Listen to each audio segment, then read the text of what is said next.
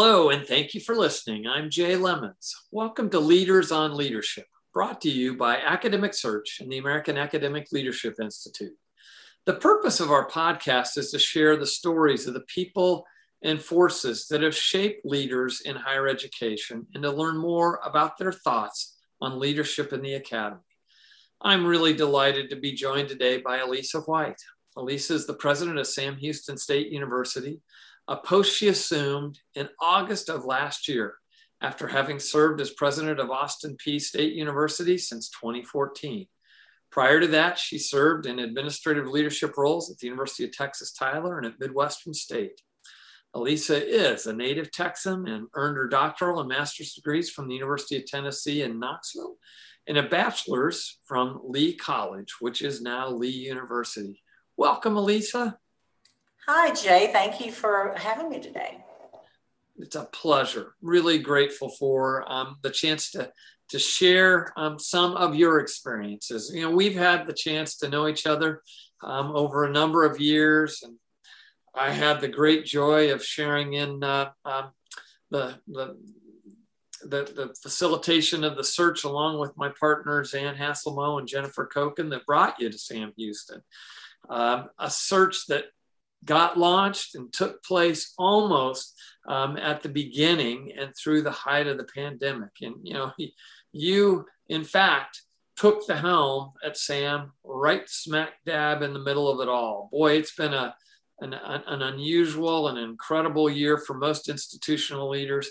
I can only imagine um, what it must have been like in the first year of a new presidency. I, I would love for you to maybe just start a little bit there uh, in reflecting on, on that most unusual experience in the frame of how you're thinking about what we all hope, if we can hold the Delta variant off, will be a more normal year as you begin um, a new school year very soon at Sam Houston. Coming to Sam Houston really is the honor of my lifetime. And one of the reasons I knew it would be is because I had visited the campus about a year and a half before the search, the presidential search, as a site reviewer for a regional accrediting body, what was then a regional accrediting body. I felt very confident that the internal stakeholders, the faculty, the staff, the administration, would be well prepared to continue to stay the course throughout the pandemic. I knew the president that I was following, uh, Dr. Hoyt, had many years of successful experience as the president. So I knew that I was coming to an institution that was in good shape. I was leaving an institution with a strong leadership team. So I had to really think about is it okay to leave that institution in the middle of a pandemic as well? Because I really love that institution and those people. But we have a very strong administrative team here. We had a very strong administrative team there. And so I felt confident that things would move as they should. The challenge I had was being that external president. And it's only loosened up probably the last maybe three months since the vaccine has been very widely available. And so when you think about that excitement of new leadership, you jump in, people invite you to events, they have receptions for you, you have receptions for them. You try to create meaningful, real relationships with people who love the university, but people weren't getting out. They were being very careful. They weren't holding those events. I wasn't giving those updates at Rotary and, and Kiwanis Club and that kind of thing. And so I think the biggest challenge of the, the start during the pandemic, besides just keeping the doors open, which we were able to do very successfully, was realizing that I wouldn't have a chance to make those relationships as quickly as I should under normal conditions to the external stakeholders of the university. You know, I'm my memory may be wrong about this, you weren't the only thing brand new to Sam Houston one year ago in the fall. Obviously, there are a whole bunch of new students in Huntsville. but I'm thinking about as it wasn't it the year that you welcomed the very first School of Medicine um, uh, students to SAM. Yes, we enrolled 75 brand new medical students who did a fabulous job, by the way. They all completed the year successfully. And this was a time when, again, we wanted to show this phenomenal program, this phenomenal building, these phenomenal faculty to the world. And we were not able to do as much as we would like, although we had a very successful accreditation visit and everything is going wonderfully well. And when you think about medical education, you have to take extra precautions because they can't do everything just virtually. And so they, they did a, a, a yeoman's work, really, uh, operating very successfully, navigating difficult times during the pandemic, but did so, and everyone finished successfully. Wow. Well, I, I can only imagine. It is not easy to to um, give birth and to start a, a medical school, to do so um, with a group of professionals that are being pushed beyond any imaginable capacity in the face of the pandemic. Um, well done. Um, you know, Alisa, one of the ways I love to begin these interviews is to ask people to reflect a little on their own story and to share what you would um, about people, places, events, opportunities that really helped shape you as a person, forged you into the leader that you are, and that helped your journey unfold. So you can go back wherever you'd like to begin that story and uh, look forward to just hearing more of, of your own personal story. I've been really privileged to have worked with strong leaders throughout my career, strong chairs, deans, provosts, and presidents. And they're all different different types of institutions, very large institutions, smaller institutions, and different parts of the country. But what they all had in common is they looked for opportunities to let people in, to let them sit at the table. And so, regardless of where I was, in whatever position, even if it was an assistant professor position or graduate coordinator, I had leaders who would invite me to help solve a problem they would invite me to sit on a committee. They would give me opportunities to help. And people ask me now, how, how do you get involved in administration? I said, well, we'll start solving problems wherever you are, regardless of the job you're in. And if you can help that department, that unit thrive, someone will notice. And you don't have to push your way up. People will draw you, they will pull you up.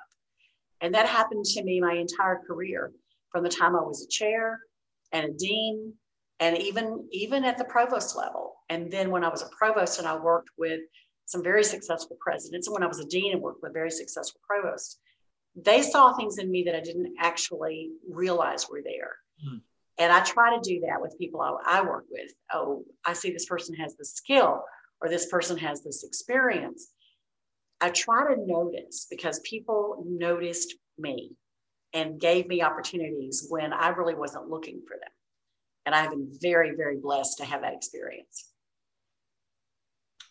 Is there one pivotal moment that really stands out for you? Or maybe put differently, at what point did you feel a tug to being a full time problem solver? When I was a dean, actually, no, I was a department chair at the University of Texas at Tyler. Rick Osborne was my provost, and he had been a provost for nine years at Florida Atlantic. And then I think he was the interim president there for a year. And by the time I got to Tyler, he'd been there a couple of years.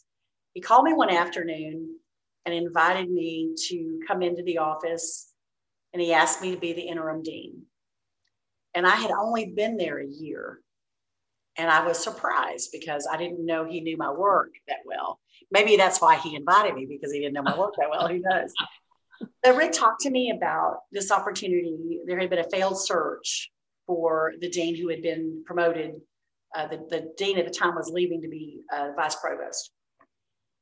And I took the job. It was a great opportunity. But about a month later, we were discussing an issue in one of the departments. And Rick asked me, he said, I know you've only taken this job for, you know, a few weeks. You've only been in, in this seat a few weeks. Would you like me to handle this situation? And it was a pretty challenging situation. Said, or, or would you like to handle it?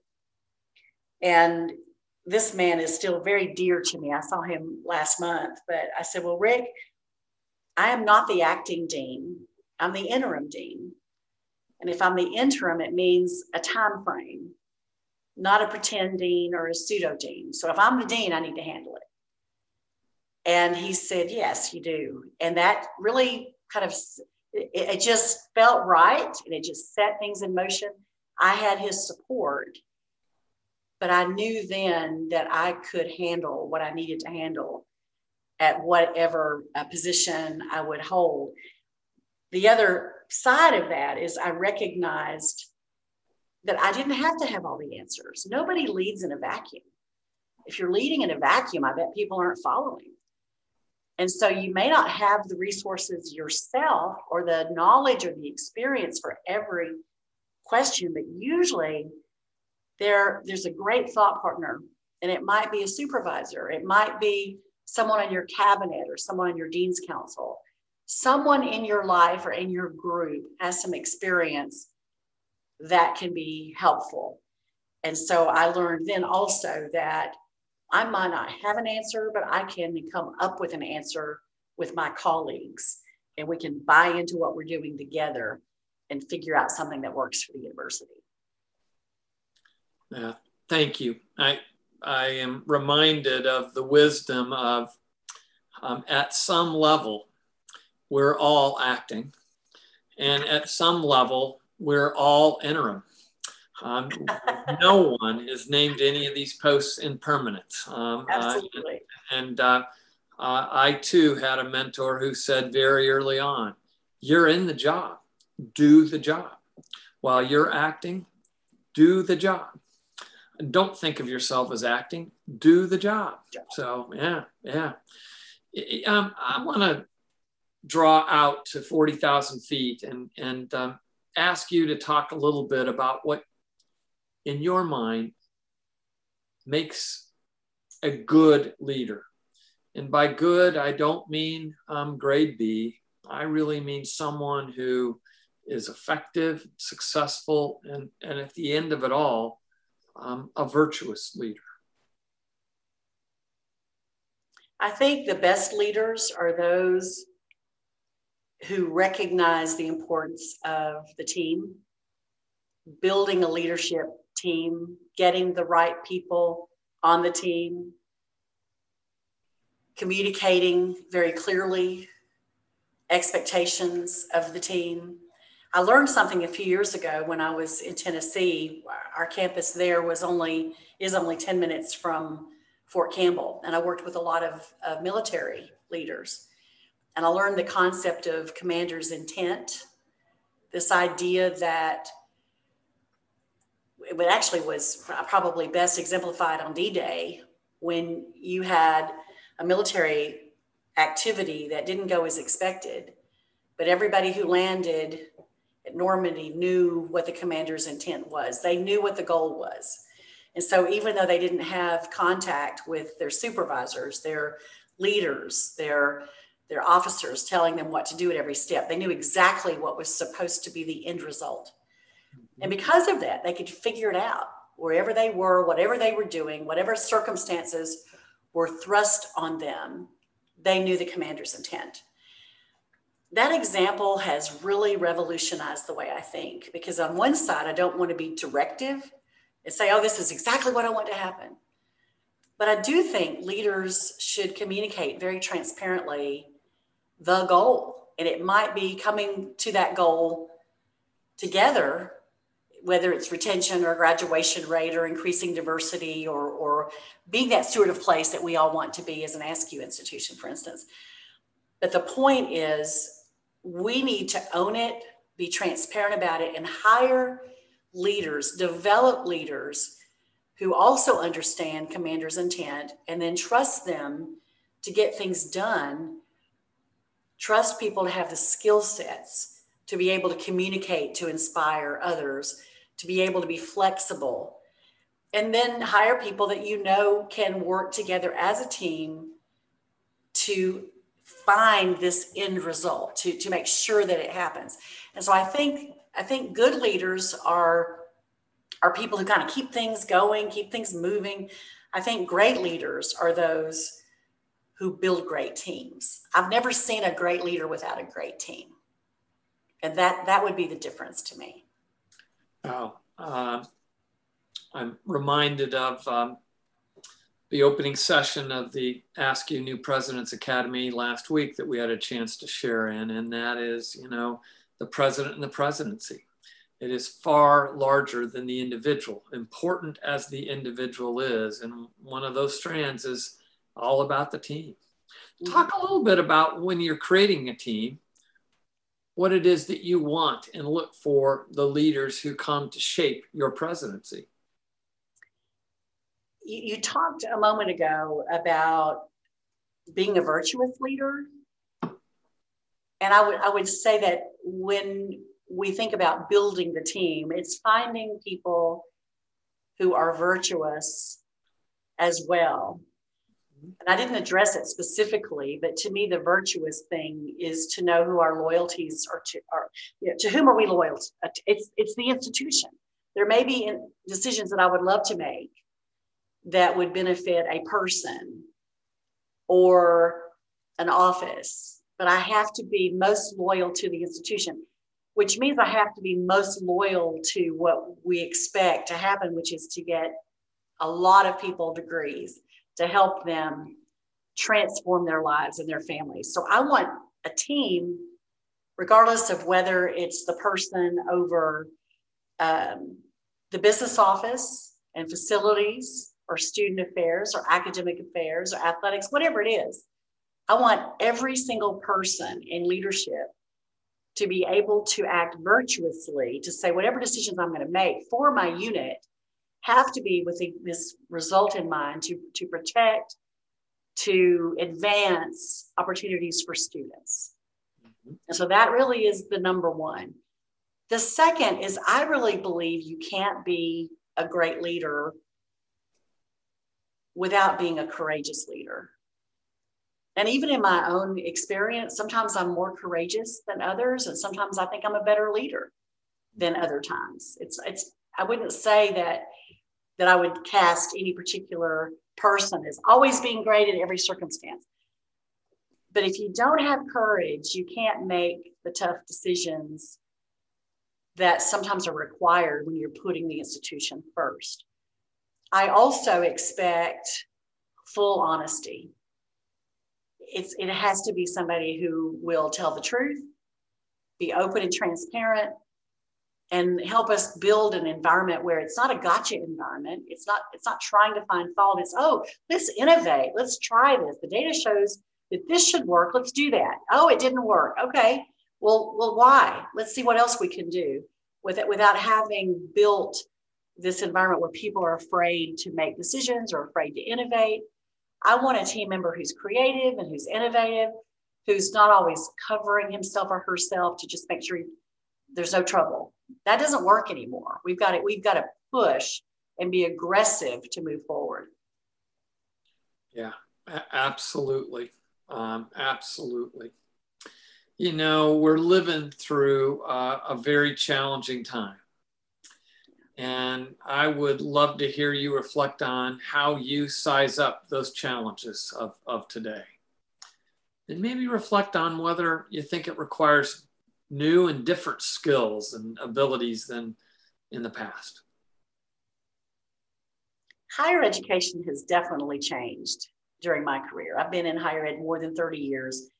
And absolutely, what we're dealing with now we weren't dealing with even even five years ago i'm not talking about 30 years ago but five years ago so i think on on the basis of of the question what what might need to change or what skills might be needed now that maybe we didn't have before i would say that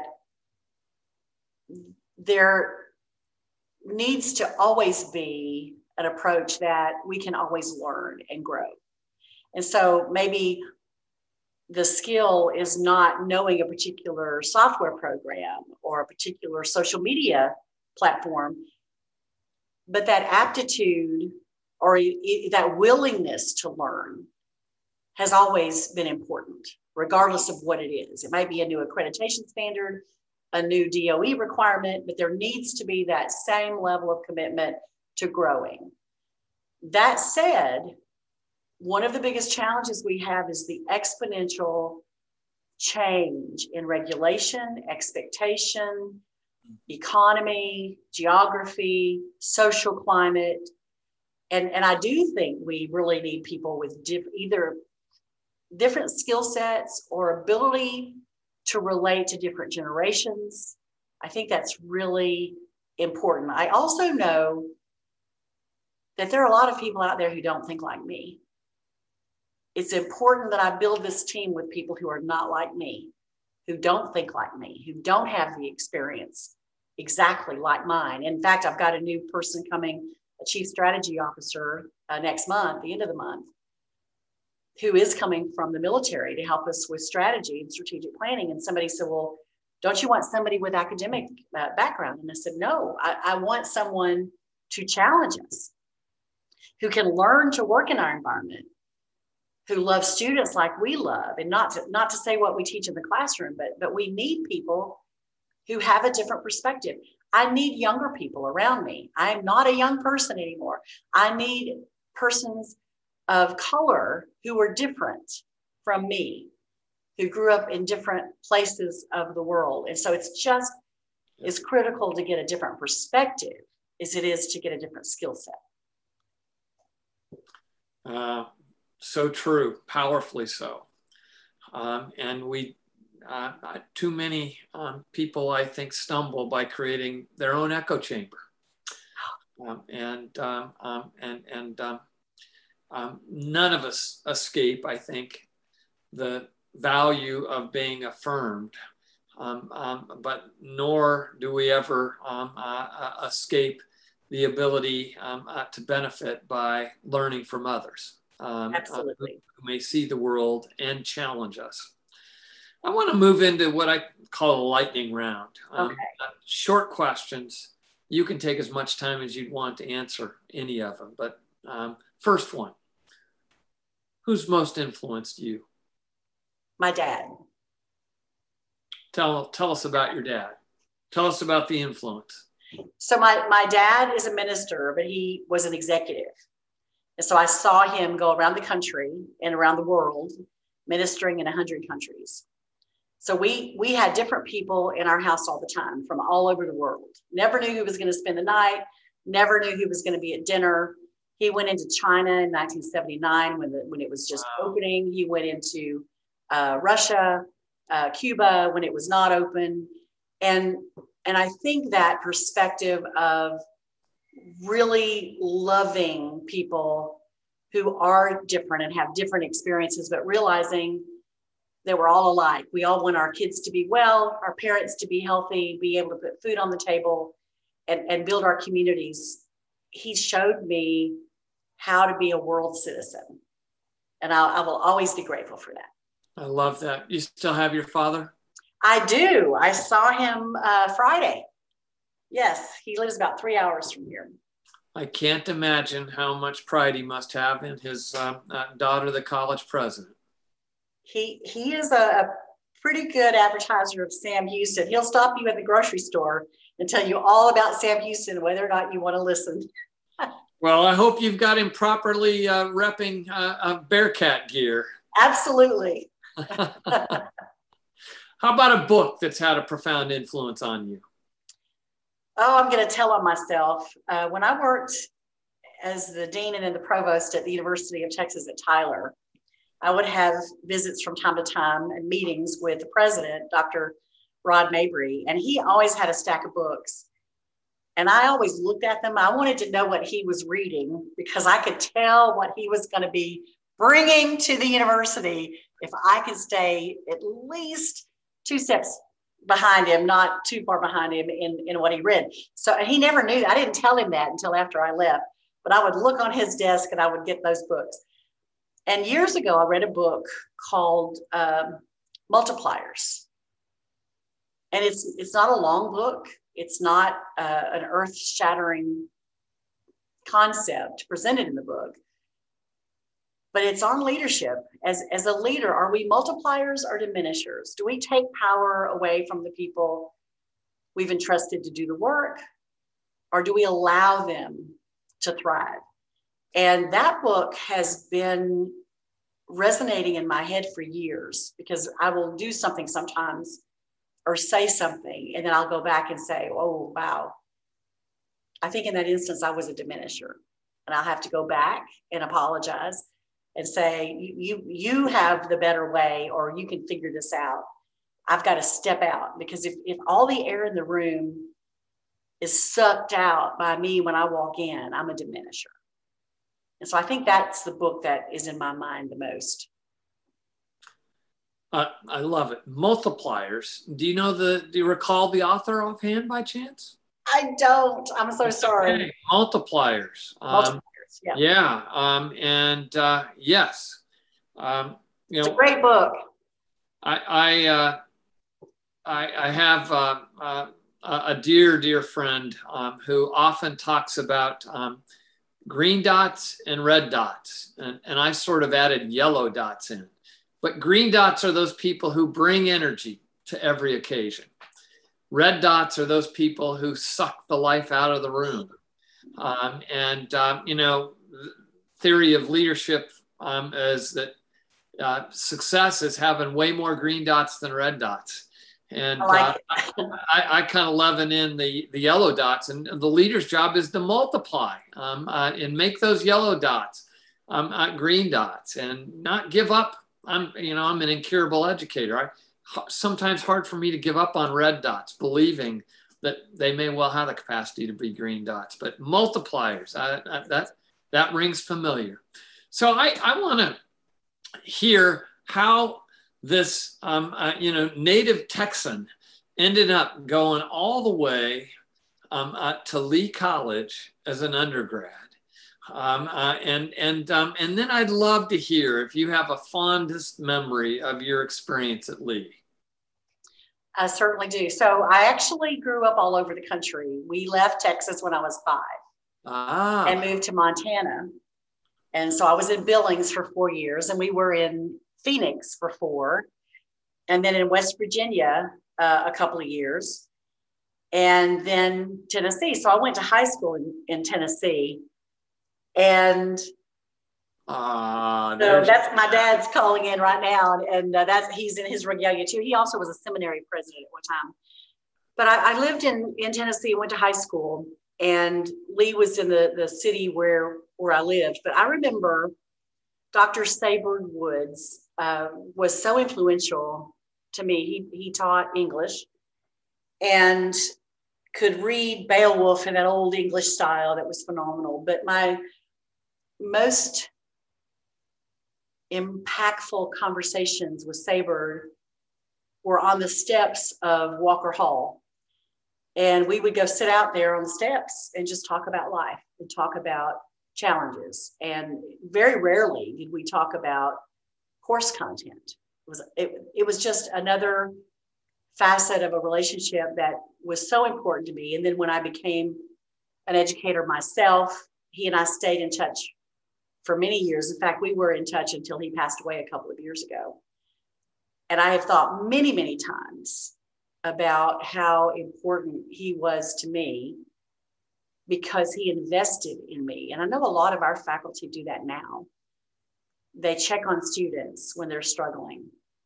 They'll shoot a quick email or a how are you or, or what can I do? And, and I think that relationship, that that capacity for faculty to see who's in their class can really make a difference. And Saberd saw me. And the other thing that's kind of interesting, my brother went to the same college. We are completely different, different majors, different personalities, different aptitudes, different attitudes. Not only is Saberd, uh, was Saberd my favorite faculty member, he was my brother's too. Wow, that says that says a lot. Um, favorite tradition? Oh my gosh. Sam Houston beats every, oh my gosh. Sam Houston State University has the coolest ring ceremony I have ever seen. And so you may or may not know that Sam Houston, the man, when he left Tennessee to come to Texas, his mother gave him a ring and inscribed the, the word honor inside. Every class ring that uh, is given that the students buy here has that word honor inscribed. We have a very strong ROTC program, and then we live. We uh, have our main campus right across the street from the Sam Houston Memorial Museum, which is also owned and operated by the, the university. Sam Houston's house is on the grounds of the museum site. And so the night before the ring ceremony, the um, ROTC takes this big chest of rings and walks it over under guard, puts it in Sam Houston's house, and the ROTC stands guard over those rings all night long. And then they're brought to the main campus across the street the next day and put in the auditorium where we have a full arena. It's actually in, in the, the same arena where we have basketball games. It's typically a full arena where people, families watch their students get their rings in the ring ceremony that night. But it's an amazing tradition. I appreciate your sharing that. Um, that uh, cool? Uh, yeah. And, and it's uh, it makes me um, uh, ponder and think about that institution not so far to the east of you, where um, a lot of traditions um, uh, are are born. Maybe Sam is ahead of the Aggies on uh, on the ring tradition. That's really a fabulous um, story. It's amazing. So if you had not chosen um, uh, the path of higher ed, what else might you have done? I think I would have been an attorney. So, lots of kinds of attorneys. Um, what kind of attorney might you have been? Besides a brilliant and an outstanding one, I'm sure. You know, I, I don't think I would go into prosecution or criminal defense, although my niece in law is a, is a a um, criminal defense attorney in Florida, and her husband, my nephew, is a corporate attorney. And I think that I would be interested in corporate, perhaps, perhaps family, although I'm not quite sure. But the law fascinates me. And mass communication is my field. I studied and taught uh, mass media law for a number of years, even though I'm not a trained attorney. And the nuances of law are fascinating. And the fact that we have people who enact laws and then we have judges who interpret laws. I, I just think the whole system of law is fascinating. And I could see myself doing that. And my husband would say, I, I like to argue. So maybe I would, be, maybe I would be great in the courtroom. Who knows? well, I know you're a highly effective advocate, and uh, and that's uh, that's important in a good litigator. Uh, you know, as, as we wrap up um, uh, in invoking traditions, um, uh, I really love to provide people the opportunity to talk about what it is that makes the uh, the secret sauce at Sam Houston um, such a very special place, and and why it, it drew you um, uh, back um, uh, to uh, to Texas. Um, tell us what makes Sam special to you. Well, it was something that that you wrote in the profile that that, that uh, academic search helped write in the profile that attracted me to Sam to begin with, and it said something about the can-do attitude. A lot of universities have a similar profile in terms of student. You know, we're right at 22,000 students now. We have a decent graduation rate, decent retention rates, but I'd like to have them higher, of course. About 75% of our students work.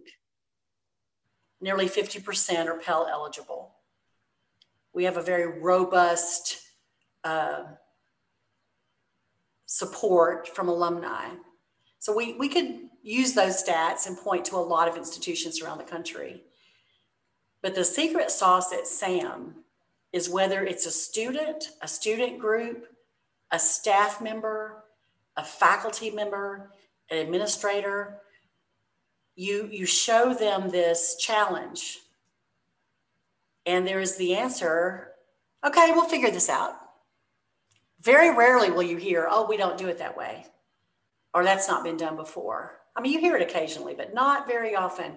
There is this attitude here that was already here when I got here of okay, we can we can do that. We can figure that out. We can do it. And that makes a difference. And as higher ed changes, as the challenges continue to grow, as the value proposition becomes harder to define, we are going to have to have institutions with a can do attitude because we don't even know what's ahead. But I'm very confident that Sam Houston State University and its, and its campus community can, can meet those challenges.